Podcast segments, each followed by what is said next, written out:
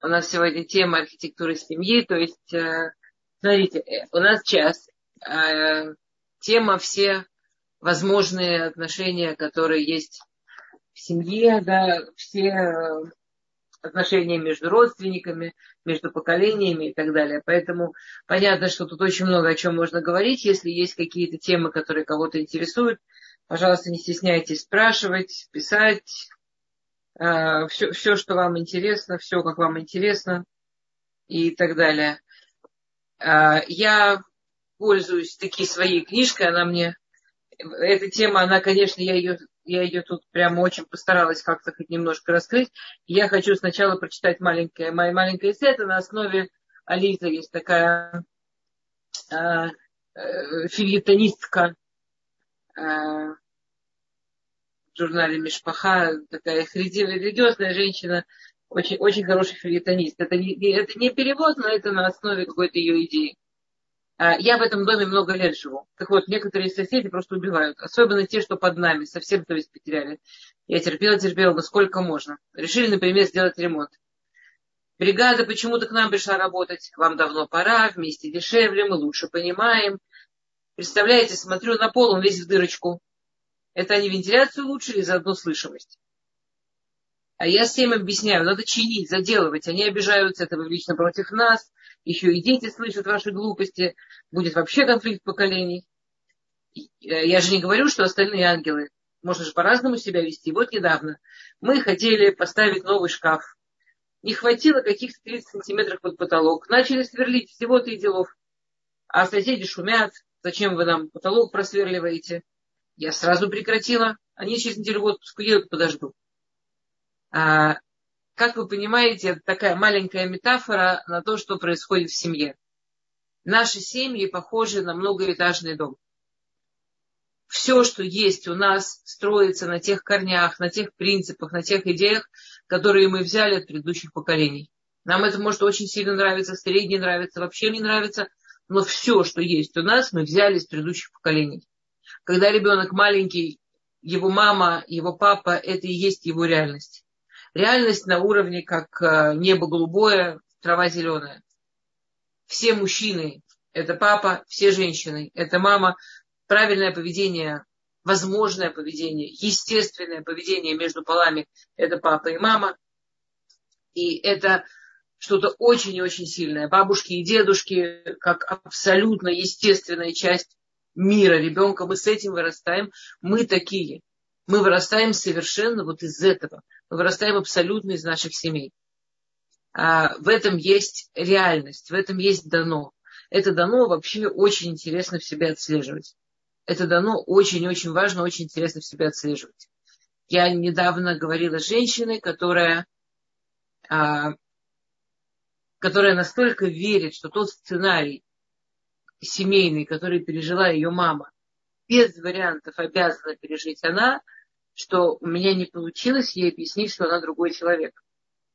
Там, моя мама, она родила троих детей. Как только когда троих детей у них испортили отношения с папой, она с ним развелась, и только потом у нее начало что-то получаться, она рожает третьего ребенка, она обязана разводиться. Без вариантов.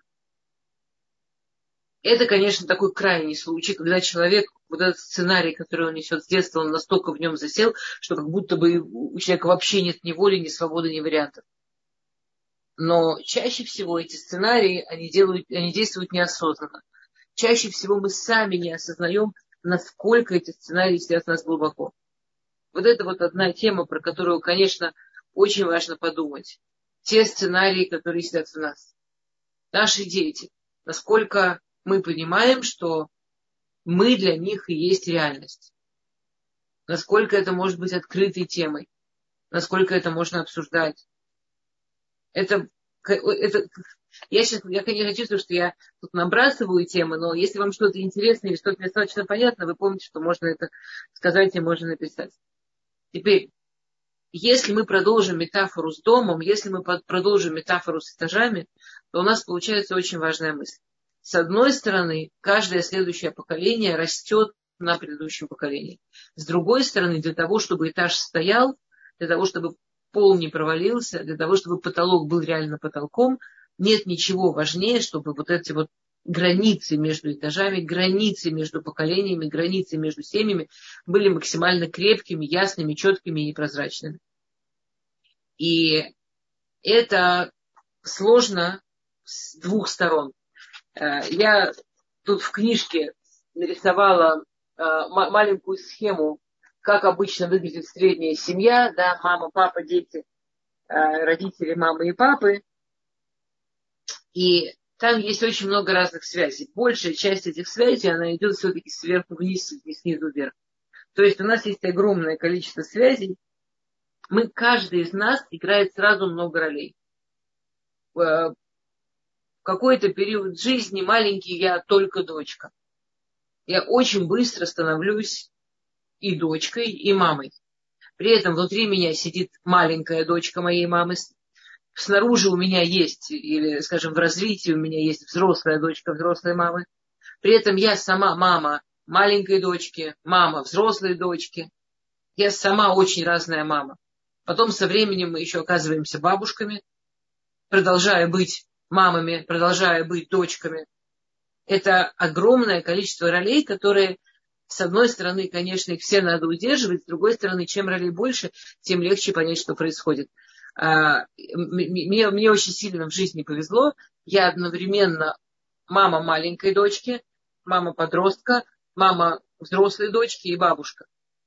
И в этом смысле мне очень прикольно прослеживать те вещи, которые я всегда как бы знала теоретически, но это очень прикольно прослеживать в себе одновременно. Насколько это разные роли насколько это роли, которые требуют совершенно разных навыков, совершенно разных частей личности, совершенно разных я. Мама маленькой девочки требует, ну, вы понимаете, намного больше контроля, намного больше заботы, намного больше быть там физически. Мама девочки-подростка требует намного больше э, понимания эмоциональных процессов, понимания, что там с ней происходит, что там у нее внутри бурлит и так далее намного больше умения отпускать, когда ей надо, и быть тут же рядом, когда ей надо тоже. Мама взрослой девочки, которая сама по себе мама, уже, наверное, нехорошо говорить девочки, да, мама взрослой молодой женщины, требует умения отойти в сторону, требует умения бы, не быть больше, чем быть, требует умения оставить для нее много места. Это как бы все называется одним словом мама. Это совсем-совсем не похожие роли. Это совсем-совсем не похожая работа. И мы должны по жизни все время перескакивать из роли в роль. И не дай бог их не путать. Потому что как только мы перепутываем, если, например, я дам много-много свободы и места трехлетней, она не выживет. Но если я попытаюсь очень сильно опекать взрослую, наши отношения как минимум очень тяжелые. Как минимум очень тяжелые. Вот, вот эти вот роли, которыми мы постоянно играем, с которыми постоянно играем, вопросы, которые очень интересно себе задать. Да. А, я как дочь, как отношусь к матери? Я как мать, как отношусь к дочери? Как я отношусь к самой себе в этих ролях? Насколько я сама себе способна простить неидеальность себя как матери, не идеальность себя как дочери. Насколько, если я сумею простить себе неидеальность себя как матери и себе неидеальность себя как дочери, я смогу простить матери неидеальность, дочери неидеальность. Насколько это связано? Это, это вопросы. Это вопросы, на которые очень важно пытаться отвечать. И это вопросы, на которые мы должны как-то отвечать не один раз. Это вопросы, на которые нам стоит пытаться отвечать постоянно, потому что, знаете, эм, я, я периодически слышу от людей фразы типа, ну, ну ладно, ну сколько можно вкладываться, ну сколько можно работать, ну сколько можно стараться. Но это когда-нибудь закончится. Ну уже старались, старались, ну все, ну уже все же было хорошо, ну как опять? Знаете, это похоже, как люди говорят про деньги. Ну уже все, вложились, уже столько денег заработали, уже можно отдохнуть. Бах, кризис. Что опять зарабатывать, опять стараться, опять рассчитывать. Ну почему опять? Ну когда-нибудь это кончится. Вот есть вещи, которые э, нужно как-то так оплакать свою мечту о том, что это когда-то закончится, оплакать мечту о том, что когда-нибудь ты построишь такие рельсы, что все будет по ним плавненько, гладенько ехать, и вообще ничего делать не придется. А, я иногда встречаю семьи, я буквально на днях видела семью, а, где было там, где бабушка очень явно манипулировала внучкой. Внучка тоже уже замужняя женщина. И бабушка на полном серьезе продолжает манипулировать, исследовать, смотреть, как работает. То есть не всегда то, что рельсы не смазаны, то, что рельсы не едут сами по себе, это потому что жизнь такая. Иногда людям скучно, иногда люди продолжают играть. Но на самом деле семья – это работа, которая всегда. С одной стороны, да, в этом мире тихо, спокойно и ничего не надо делать, по-видимому, не настанет. Ну, оно настанет, но попозже. Мы, мы тут ненадолго. Мы тут эту всю историю закончим, и там будет заотдыхайся. Мы там будем долго-долго отдыхать. Бесконечность. Абсолютно. Но здесь улама Маасе. Здесь мир, в котором нужно действовать. Здесь мир, в котором мы работаем. И вот семейные отношения – это абсолютный пример того, что никогда не закончится. Того, что всегда надо вкладывать. И если прямо офигеть, как классно получили, получилось уже выстроить, буквально прошло там э, лет 40-50, офигеть, как удалось классно выстроить отношения с мужем, это вообще ничего не гарантирует в отношениях, которые происходят э, в разных поколениях. Хотя бы потому, что люди меняются, люди развиваются, люди растут. И то, что у меня, вот если взять пример, да, то, что у меня, скажем, получилось замечательно построить отношения с трехлетней, ничего не гарантирует, что там у меня с 18-летней. И то, что у меня, скажем, получилось хорошо с 15-летней, абсолютно не гарантирует, что у меня там с молодой мамой. И то, что у меня с молодой мамой, совершенно не гарантирует, как оно, когда эта молодая мама станет сама по себе мамой подростков. И так далее, и так далее они меняются, я меняюсь, или я не умею меняться, не дай бог. Но ситуация все время меняется. Всевышний все время нам задает задачки. И эти задачки, они не, не, не будут решаться сами по себе. Это прямо вот задачки, которые надо пытаться прикольно решать. Если очень коротко сформулировать, то все отношения делятся а, по направлениям. Направление от младшего поколения к старшему, направление от старшего поколения к младшему по принципу от младшего поколения к старшему благодарность, самостоятельность, от старшего к младшему уважение и разделение. Уважение в смысле как признание самостоятельности и разделение между своей жизнью и жизнью детей. Давайте немножко подробнее. Значит, от младшего к старшему. А, мы сказали, что первое правило от младшего к старшему – это благодарность. А, с точки зрения Аллахи родители обязаны содержать ребенка до урайта а, по Торе до пяти лет, а Дарабанан в наше время, ну там большие споры, самая-самая большая, самая длинная цифра, которую вел Рабанут, то есть вот самая-самая последняя цифра, буквально последние годы, которые ввели, это 15 лет.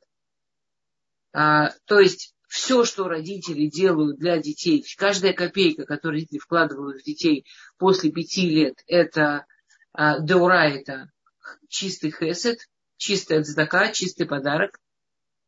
А после 15 лет, по всем мнениям, чистейшая цдака. То есть, в принципе, родители с тем же успехом могли вкладывать просто в бедного, а не обязательно именно в своего ребенка. Мы должны это осознавать, и самое важное, что это должны осознавать мы как дети, и мы это должны осознавать к своим детям, как родители, а, для того, чтобы у детей даже не было в этом ни малейших вопросов. Родители детям ничего не должны. С точки зрения Аллахи, даже если мы возьмем самый крайний край, как только ребенку исполнилось 15 лет, родители детям ничего не должны. А мы живем в мире, в котором есть очень странные вещи. Все, кто постарше, будут удивлены. Все, кто сейчас растят э, детей и подростков, э, с большой вероятностью это слышали. Они это распространяют между собой, это читается в интернете. А, родители обязаны по принципу, что зачем они меня родили. Они взяли на себя ответственность родить, они впустили меня в этот мир, пусть расплачиваются. Я их не просил. Это все, кто почувствовали в этой фразе хамство, все, кто почувствовали в, этом, в этой фразе нахальство, правы. Это самое настоящее хамство. Хамство в смысле, вот, вот в самом таком базисном смысле понимания слова. Когда человек ведет себя как неразвитый. Хам э, э, в старорусском это имелось в виду такое полуживотное, такое неразвитое. Это неумение быть благодарным. Благодарность это начало, это начало порядочности. Благодарность это начало еврейства. Да, мы называемся иудим. Иуди это слово леудот. Начало еврейства, начало порядочности, начало взрослости в умении быть благодарным.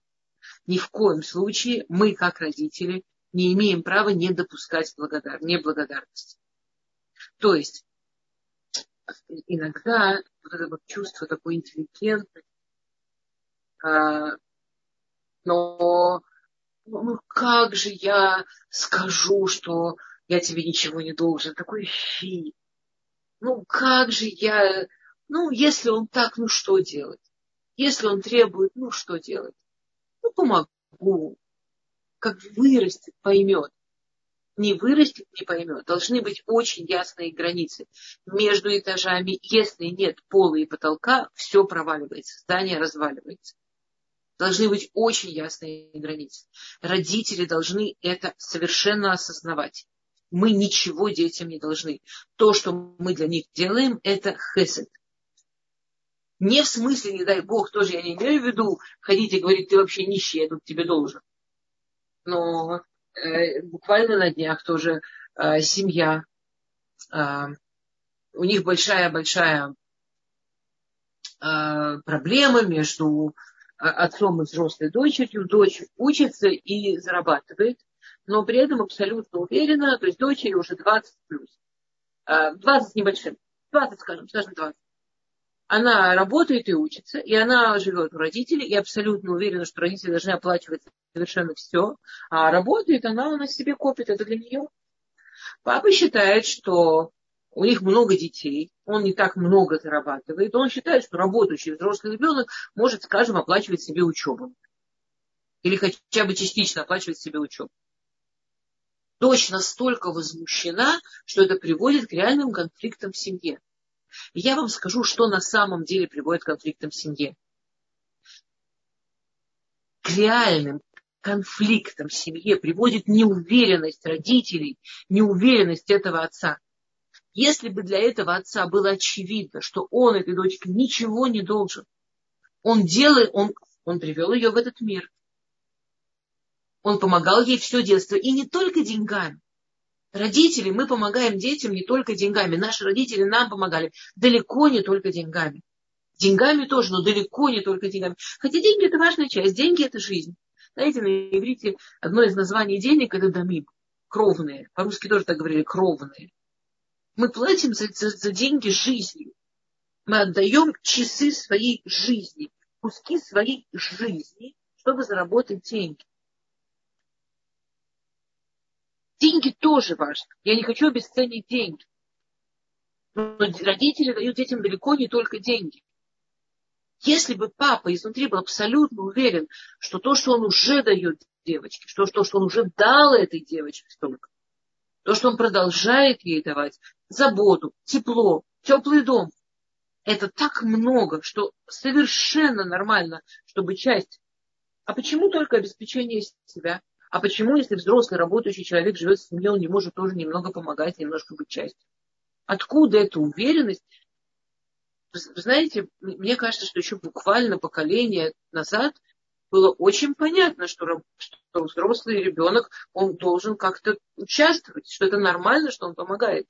Как мы оказались в ситуации, что в огромном проценте семей само собой, что родители должны, а дети не должны ничего. Родители говорят об этом с какой-то гордостью даже, извините. Ну, понятно, что я от нее ничего не возьму. Ну, понятно, что я от него ничего не требую. Но он от меня столько требует, что я уже не могу в этом стоять. Что делать? С точки зрения еврейского закона, родители детям не должны. Должны дети родителям. В, в мецву, которая входит в 10 важнейших мецвод, входит, что дети должны родителям. Мы должны нашим родителям. Мы не должны им деньги. Мы должны, чтобы они знали точно, что если им нужна помощь, чтобы с ними куда-то выйти, чтобы у них было где жить, чтобы у них было что есть, что им нужно помочь там до врача добраться или что-то, что мы у них есть. Они должны это знать. Дети должны знать, что они нам должны. Да, и по поводу денег я привожу эту историю тоже в своей книжке, я ее обожаю.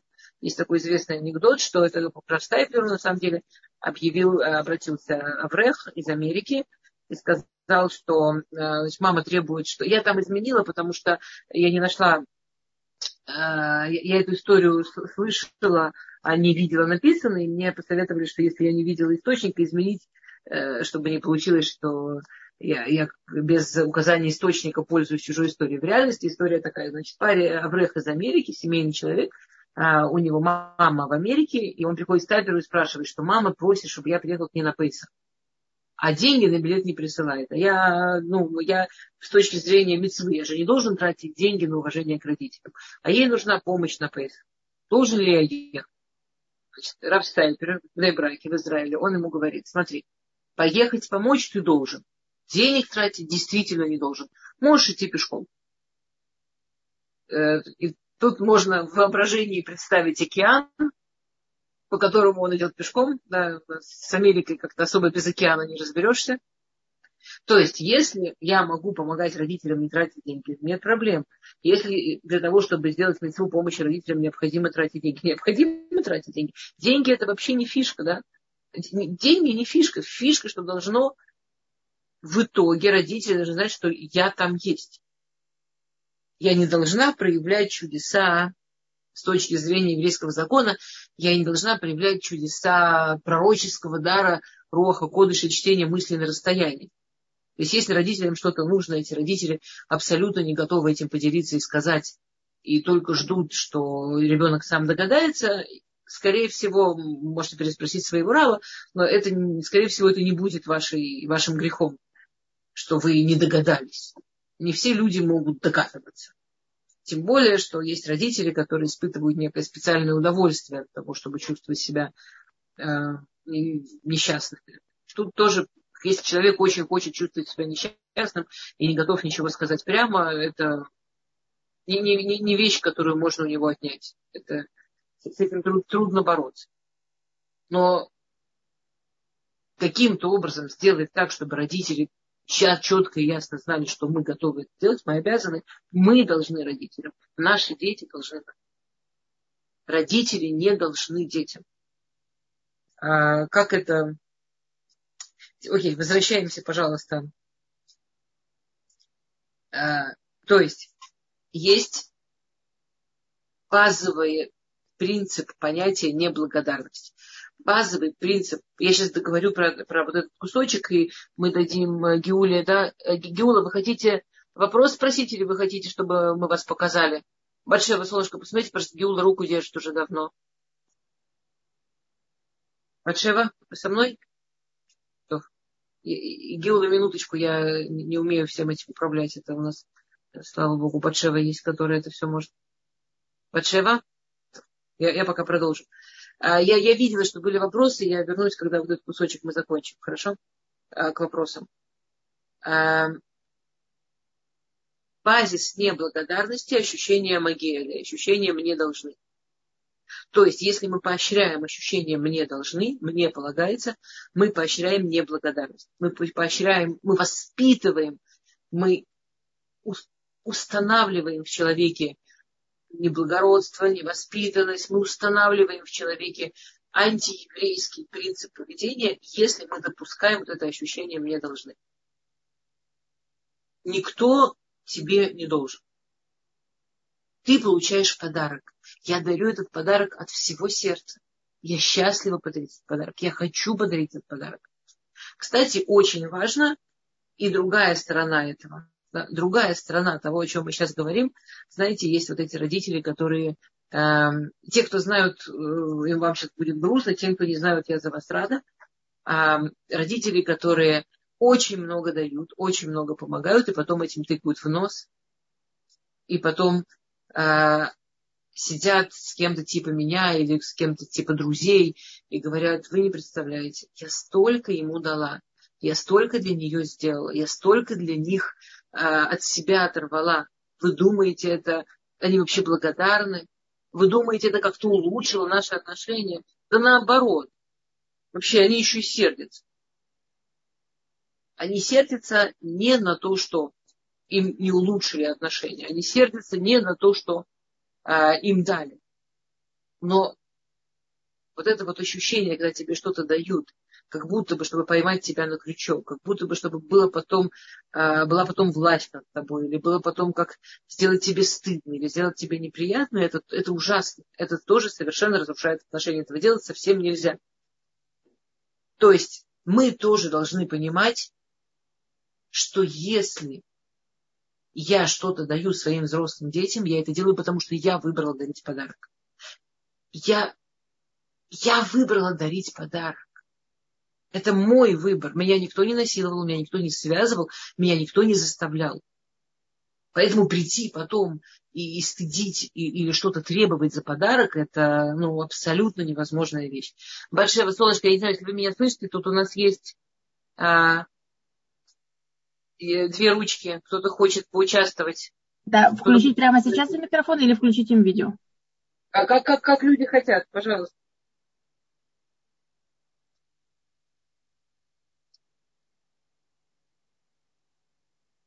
Сейчас нет? Как? Вопросы? Да, я их перевела в активный участник, и они могут включить микрофон да. при желании. Пожалуйста, Юла. Юла, вы хотите спросить? Я, я не поняла, кому включили микрофон. Это Ирина. Да, да, вы меня слышите? Слышно меня? Да. Добрый вечер. Добрый вечер. Очень раз рада, очень рада слышать вас, потому что давно не заходила. А, тема такая очень-очень важная. Спасибо вам, что вы ее подняли. Эстер. Но у меня вот такое чувство, у меня один ребенок, сейчас он находится в Израиле, мальчик 18 э, лет. А, значит, Равин предложил нам поехать в школу учиться в Месифту, в Москву. И вот я его отдала в 12 лет. Он отучился 4 года, сейчас он учится в Израиле, в религиозной школе, и вот заканчивает в этом году, и дай бог пойдет в армию. Ну, у меня, я не знаю, такое чувство все время, как будто что-то я ему не додала, не знаю, хотя вы говорите, вот с 15 лет ничего не должны. И, ну, все равно как-то жалко, недолюбила, не додала, все время скучаю. Э, я не знаю, как к этому относиться. Вот что делать? А, есть в родительстве вещи, которые не догонишь с которыми надо идти дальше.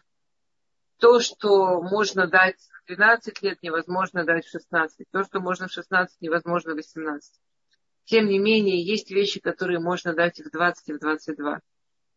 А, во-первых, родители стараются дать для детей самое лучшее. А, не все родители живут в таких местах, где есть действительно хорошие учебные заведения. И родители осознают и понимают, что для того, чтобы ребенок лучше выучился, ему лучше учиться в каком-то лучшем месте. А, и ребенку тоже прикольно, интересно, он туда несется, сломя голову, ему жутко прикольно и интересно, особенно мальчики вообще. При. Ну да, да, у нас вот так получилось. Я сама из Астрахани. У нас конфликт был в начальной школе, и учитель издевалась после того, как я ушла с родительского комитета. Да, мы пережили очень многое такого негативного. И тут в один миг поехали подтверждать еврейство, и вы не представляете, в этот же день мы решили остаться в Москве. Я улетела одна. Я летела, плакала, а ребенок остался. Я говорю, ну делай вывод сам. Хочешь, говорю, у тебя не будет больше такой возможности. Ну, конечно, выбрали самое лучшее. Я говорю, ты понимаешь, такая возможность, давай попробуем. Ладно, закончил. Потом я говорю, такая возможность поехать в Израиль. Опять же, давай, сдавай тесты, получится, поедешь. Ну вот сдал, полетел. Конечно, хочется самого лучшего, а вот это вот чувство какое-то у меня сидит. Чувство что... ваше точное, чувство ваше совершенно правильное. Потому что у каждой вещи есть две стороны. Одна сторона, что ребенок получает лучшее образование, а, возможно, больше защищенности, возможно, больше будущего. А другая сторона, что эмоционально ребенок недополучает мамы, и мама недополучает ребенка а невозможно восстановить отношения, которые были в 12, можно дать ребенку то, что а, можно еще дать. А, во-первых, можно быть открытыми с этой темой. Я работала как-то с парнем, которого семья отправила а, в 16 лет учиться в Харвард. Э, очень богатая семья, э, заплатила сумасшедшие деньги, считали, что делают для него самое лучшее и у него все равно, как у всех детей, которые росли в общежитиях, а, вне зависимости от того, что за общежитие, все равно был комплекс, что от него отказались, очень глубоко сидящий. А, я очень рекомендую всем родителям, которые это прошли, во-первых, чтобы это была открытая тема. А, прямо сказать, прямо поговорить об этом, чувствуешь, так не чувствуешь мы тебя любили, мы от тебя не отказывались, как я сама по тебе скучаю, как мне самой этого не хватает, как мы это делали только потому, что верили, что тебя это лучше. А понятно, что это не исправит э, эмоционально все, но это точно что-то даст. И второе, придумывать какое-то качественное время вместе. Может быть, поехать куда-то вместе, сделать какие-то дни, которые только-только вместе, там, на отпуске или когда-то. А обычно 18 лет дети начинают хотеть уже отдыхать сами без родителей, но часто именно дети, у которых было такое меньше семьи, они еще попозже готовы все еще с родителями проводить время. Если это ваш случай, то нужно этим пользоваться. Это тоже быстро заканчивается. А, да. Много-много вам удачи. Да, кто-то еще был. Спасибо. Кто-то поднимал. Спасибо. Да, кто-то еще руку поднимал. Да, Ирина поднимала руку. А, да, наверное, это да, мне включили. А, спасибо огромное. Такие бы советы много лет назад, но никогда не поздно. У меня наоборот, вот э, как бы теперь чувство, э, когда уже ты вырос и родителей нет, вот это вот, вот чувство, все, что вы сказали, наверное, вот справедливость законов еврейских, она так или иначе проявляется, может быть, когда уже, так сказать, поздно, ну ничего никогда не поздно, когда уже нет родителей, вот ты чувствуешь то, что вы говорите, то, что надо, как надо к родителям относиться. И это другая боль. То есть это вот не покидайте чувство, как я не понимала, что мне фактически прислуживали э, ну, бесплатно, причем лучше, как говорится, выше пилотаж во всем, как, наверное, королеву не обслуживают. А мы это принимали все за, ну как, это так же должно быть. И вот это чувство теперь, что как бы дайте мне сейчас эту маму назад и родители, я вообще вот просто буду вообще все вокруг нее вот просто пыль сдувать и все, вообще все по-другому. И это появляется тогда, когда уже нет родителей. Но не у всех, наверное, есть такие счастливые люди, которые все это понимают вовремя. Но это не значит, что я не отдавала и не любила и все. Но это совсем другое по сравнению с тем, что ты понимаешь, когда уходят они. Во-первых, понимаешь их, кем они были, как кто-то сказал, запомните, родители это не, не люди обычные. Вот тоже, да, кто-то вот из Равинов сказал, это не люди просто обычные. А, вот. И ты это понимаешь, когда такой контраст, ну, это вот то, что со мной, и я спрашивала у многих, да, есть такое. У кого-то Знаете, то, что начинаешь завидовать, начинаешь завидовать, извините, тому, кто держал за руку, когда вот уходили родители, которые в тот момент сделали все, а у тебя что-то в этот момент могло не получиться. То есть вот эти вот вещи, они уже как на такой уровень приходят, казалось бы, ну, даже этому начинаешь, ну, по-хорошему, не то, что завидовать, ну, как бы понимать, что хорошо вам повезло, что вы были вот э, в самый последний момент вместе. Вот, вот эти чувства, они вот как бы такие вот есть, но я думаю, что вы что-то скажете по этому поводу. Вы очень правильную идею сказали, что никогда не поздно. А, наша помощь очень нужна родителям при жизни, но только человек, который не понимает, как на самом деле все построено, может сказать, ты там мне сейчас помогай, потом мне не надо будет. Потом надо намного сильнее. То есть, э, да. потому что родители ушли, мы можем им помочь намного-намного больше, то, в чем они, не они себе, и никто им помочь больше не может. То есть вот все вот эти ваши чувства, они замечательные, они на месте. Можно давать знаку за родителей, можно читать для них тейли, можно давать, а, делать для, посвящать им мецвод, можно делать огромную помощь для них там, которую никто другой не сделает. И это там действительно им поможет, их душам поможет так, что а, это будет величайшая благодарность и величайшая работа для них. И она очень Спасибо. честная, искренняя, потому что они действительно ну, ничем вам уже ответить не могут. Это чистая благодарность. Это чистая помощь. Спасибо, да, спасибо. Окей. А, давайте я ой, быстренько посмотрю. А, были вопросы на эту тему. Сейчас. А, кто-то написал, рада возможности задать вопрос. Это вы хотите спросить? К сожалению, заблуждение активно сажается всем миром, что родители должны, не наоборот. Ужасная ошибка. Да, абсолютно ужасная ошибка. А как говорить беспомощному человеку, чтобы правильно понял, не почувствовал, как будто жалеют его? Что именно, Гухар, я не поняла. Как работать с этими и другими границами? Я вот, вот сначала вы совершенно все правильно пишете, Гухар. Сначала определить четко, ясно, построить эти границы внутри себя. И потом мы сейчас будем, э, или сейчас, или не сейчас, как успеем говорить примеры. Как быть, если мальчик 15 лет берет вещи без решения детского шкафа, не считая нужным даже спросить разрешения? А, очень, посмотрите, как быть, если мальчик 15 лет берет решение вещи детского шкафа? Как быть, если мальчик 10 э, лет берет решение родительский телефон? Как быть э, и так далее, и так далее. Вы понимаете, во-первых, а, это показатель, что ребенок действительно не понял, что есть вот это вот разделение на поколение, что есть вот эти границы. Что ребенок на самом деле запутался. А, границы должны быть очень жесткие и четкие. Меня как-то спросила женщина, что у нее дети берут без разрешения телефона, она им говорит и скандалит и наказывает, но это такой сильный ецера, такое сильное желание эти мультики смотреть, что они все равно берут. Я ей посоветовала поставить, она ей необходим интернет дома, ей необходим телефон, который показывает все, что она не хочет, чтобы дети смотрели, ей абсолютно это необходимо по работе. Я ей посоветовала поставить, э, извините, сейф идея границ, что дети должны видеть, что то, что родители говорят, это серьезно, это по-настоящему. Э, это на полном серьезе. И то, что родители говорят, в этом нужно идти до конца. Или скажите, окей, я разрешаю тебе брать вещи из шкафа, или сделайте так, чтобы из шкафа вещи было брать нельзя, если слова не помогают.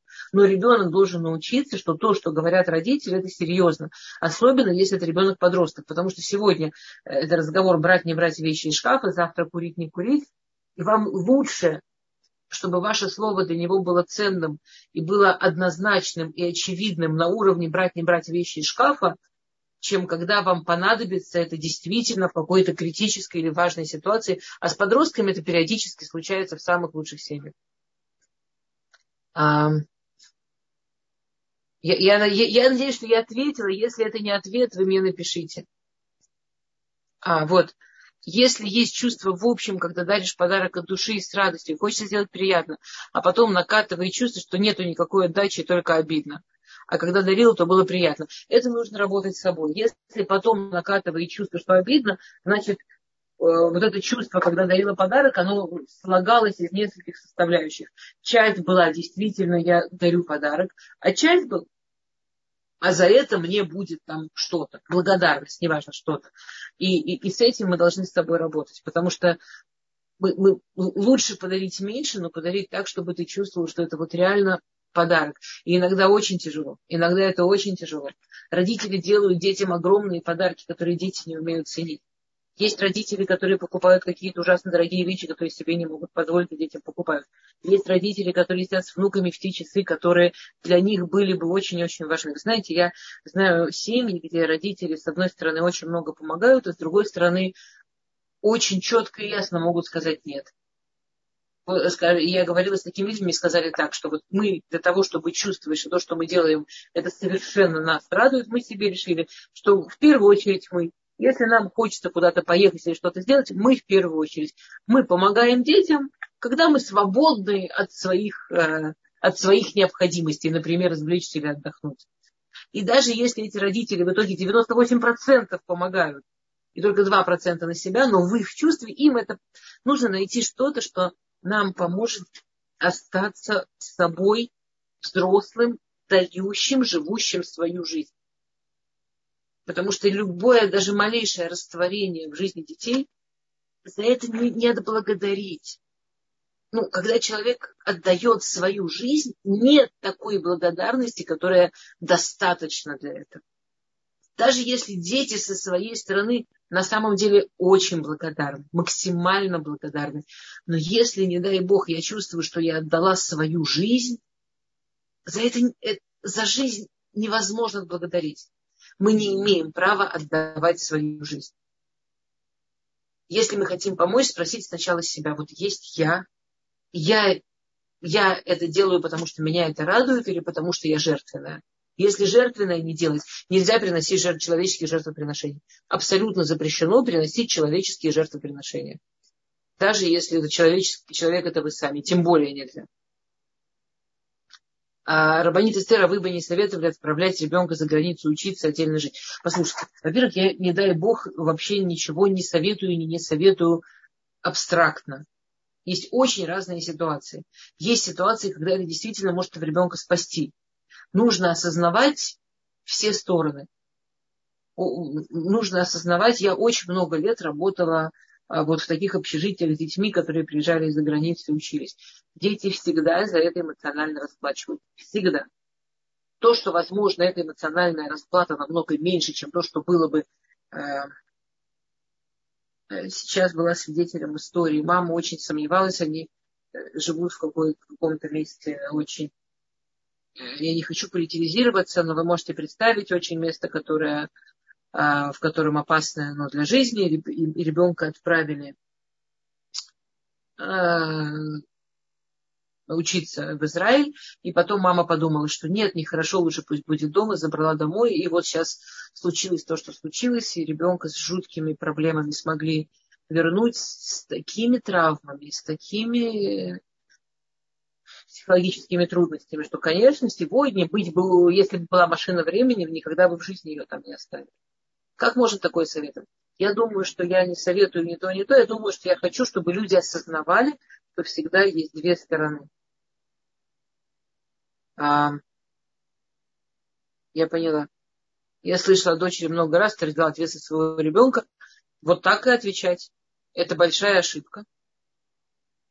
Я тебя родила, потому что Всевышний тебя послал в этот мир через меня. Я очень благодарна Всевышнему за такую прерогативу и за то, что он так мне доверяет, что такого замечательного человека он в этот мир послал через меня.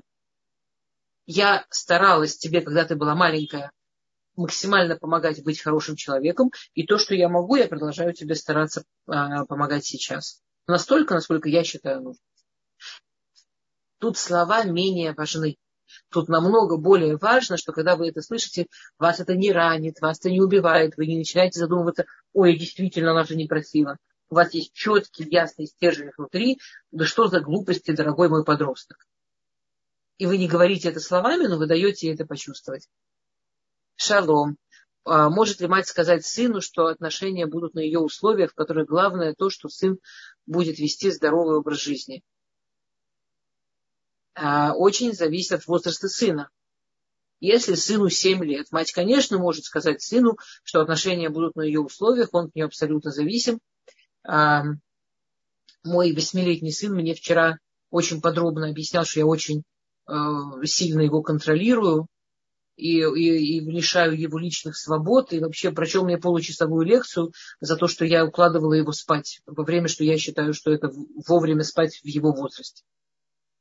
А, я слушала эту лекцию, потому что я сидела рядом с ним, чтобы он не встал с кровати и таки пошел спать тогда, когда я считаю это правильно.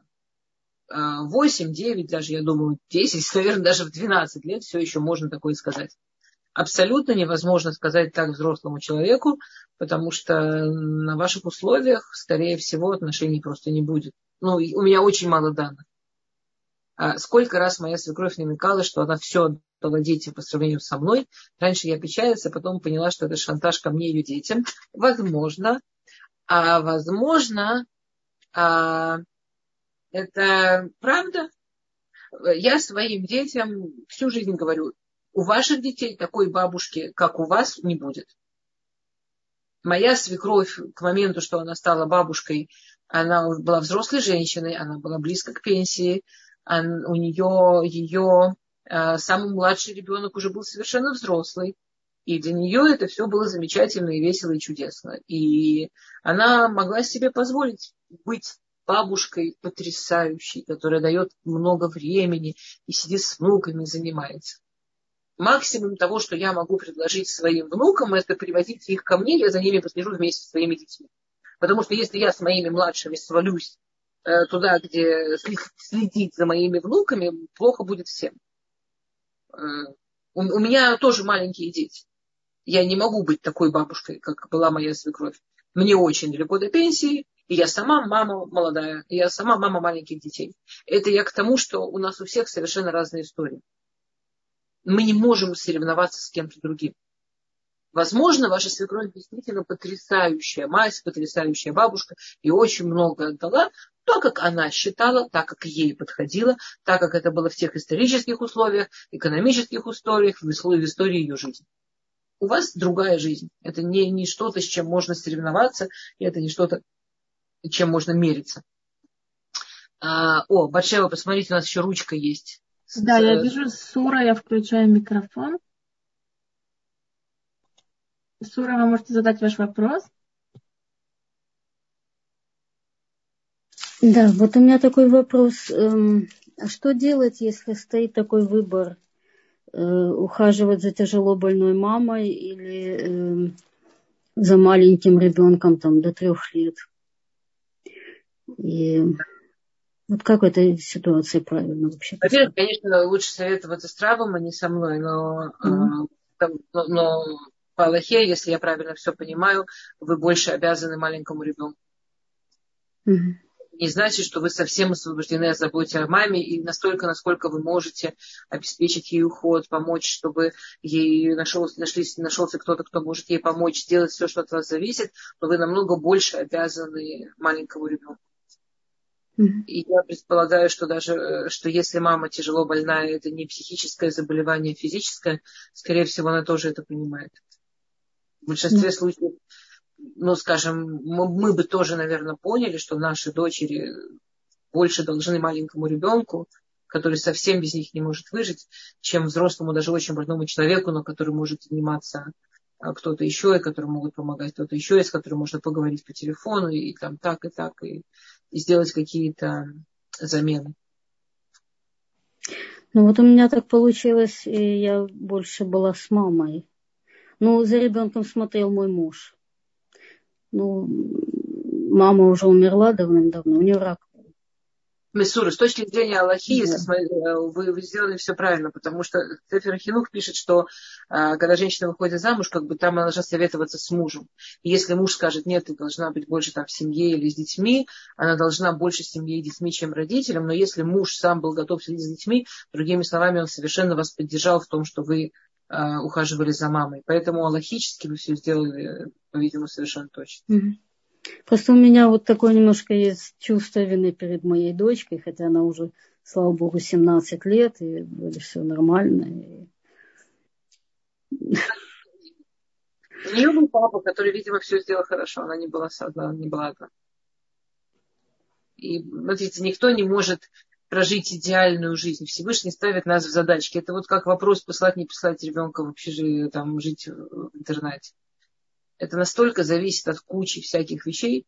Если ребенок может хорошо жить в семье, максимально ребенок должен жить в семье. Но это не всегда так просто.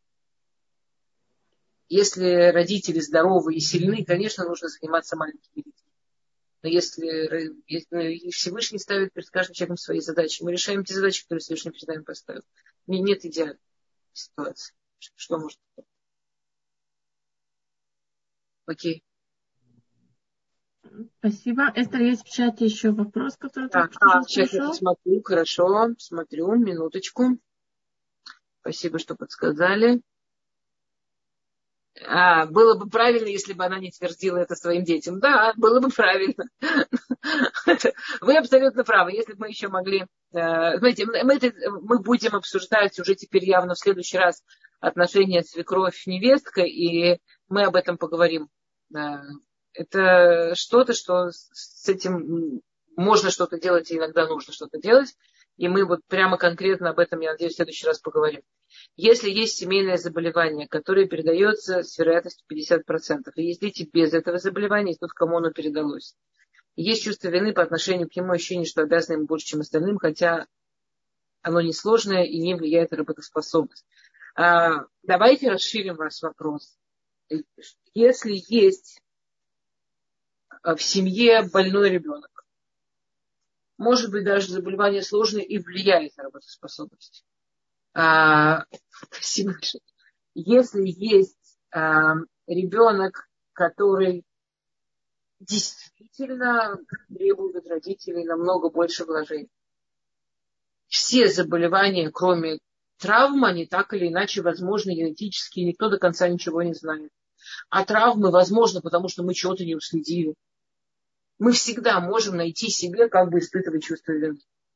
Очень-очень важно найти правильную дорогу в конкретной семье. Очень важно, чтобы не испытывать потом чувство вины к другим детям, которым нужно было тоже много помощи или много, чтобы с ними учились, или чтобы ими занимались, а ими не занимались, потому что целиком вложились вот в этого ребенка.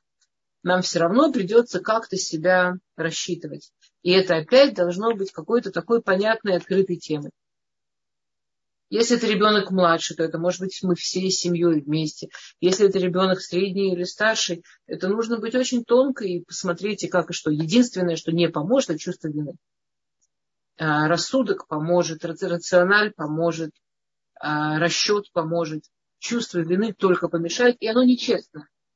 Оно просто нечестное. Вы не Всевышний вы не сидели во время беременности и той, когда ваши мамы с папой были беременны, и не, не рассчитывали, какие гормоны как куда послать. Вы не сидели во время того, как вы забеременели этими детьми, не играли с гормонами, не командовали их как куда. Вы не подписывали этому ребенку судьбу. Это, это, это сделал Всевышний, он знает, почему и зачем он это сделал.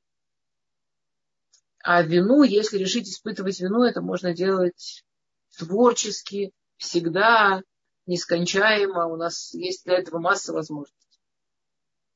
И состояние здоровья ребенка уж точно не, не что-то, за что мы можем испытывать вину. Это точно что-то, что с неба. А найти...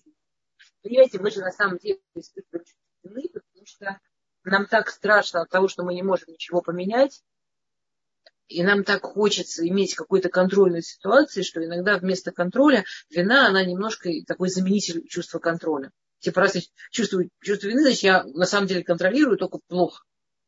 А это вранье. Надо быть сильнее. Надо быть сильнее, чем... Надо иногда понять, что нет, я не все контролирую. И не все в моих руках. И здоровье, и нездоровье этого ребенка, тем более, которое на работоспособность никак не влияет, вам очень повезло. Баруха Шем это точно никакого отношения к вам не имеет.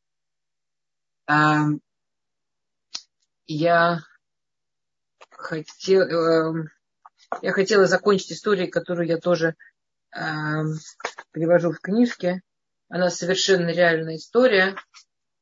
Э, под, была в школе, в которой я преподавала что мы, когда учили Аллаху про уважение к родителю, девочка началась истерика на полном серьезе посреди класса.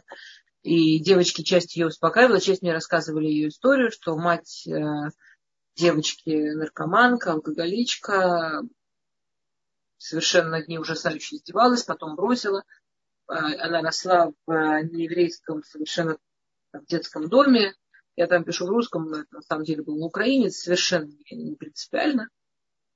То есть, если вы понимаете, что такое постсоветские детские дома в 90-х, тем более, ну, можете себе представить, это был какой-то совершенный ужас, совершенное насилие. Девочка была ну, ужасно выглядела, была совершенно такая человек, который в любую секунду готов идти драться, чтобы как-то выживать.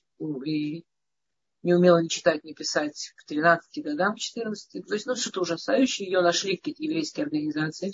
Ее оттуда вытащили. Она несколько лет была в еврейском каком-то детском доме там, местном. Потом она выросла и поехала в Израиль.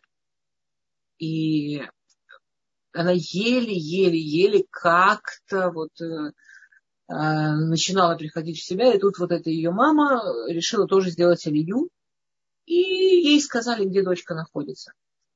Мало того, теперь эта школа находилась, кто знает Иерусалим, рядом с Геулой, рядом с такой центральной улицей религиозной. Мало того, что она приходила в школу, делала страшные скандалы, чтобы девочка давала ей деньги, она узнала, что детям дают какую-то стипендию маленькую. Она посели, она была, она бомж была, она была наркоманка, бомж, она поселилась на соседней улице.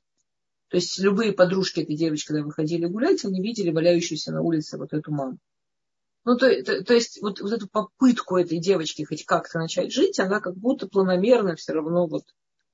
И эта девочка, у нее была истерика, она кричала, я должна ей быть благодарна, я должна ей быть благодарна.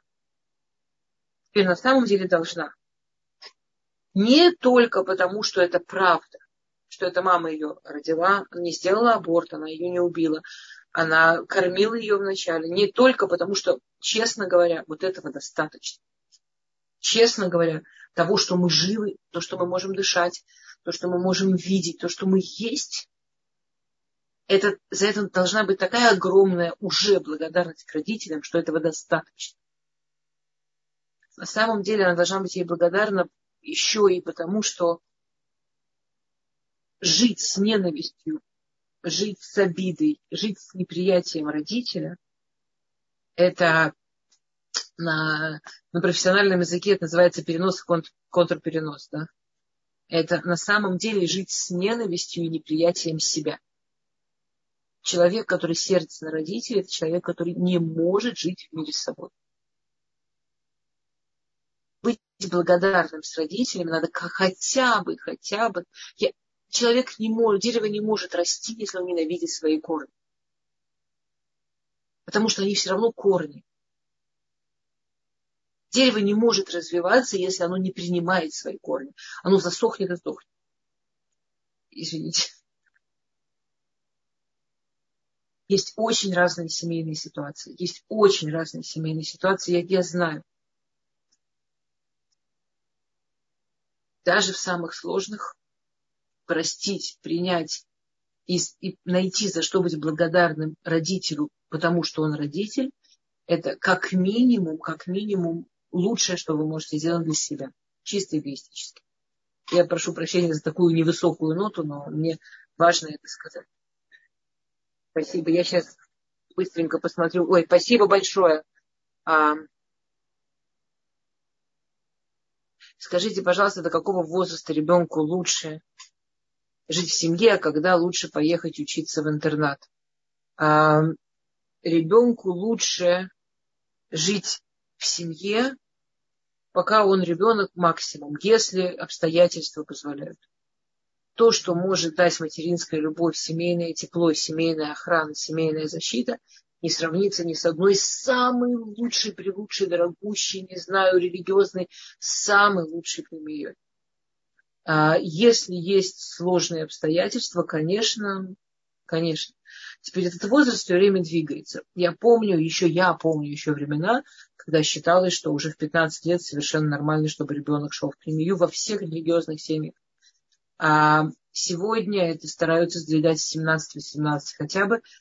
Есть э, страны, где раньше буквально там в 17-18 все дружно шли в колледжи, а сейчас видишь, что лучше как-нибудь чтобы дома жил и в колледж ходил. Нас очень индивидуально, очень зависит от ментальности, от семьи, от места. я искренне верю, что в наше время в идеале, чем позже, ну, я не имею в виду 40, я даже не имею в виду 30, да, но чем позже, в смысле 15-17. Цепорыч, как вы думаете, тут спросили, в каком возрасте, если ситуация нормальная, хорошая, нет никаких критичных моментов, ребенка, ребенку лучше идти жить в Кремие, а до какого возраста лучше в доме? Дома жить. Я... Добрый вечер, Эстер.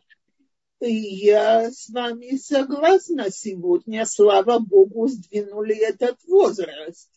Если мы посмотрим в литовских кругах, то вообще на уровне Ешива Актана нет больше общежитий.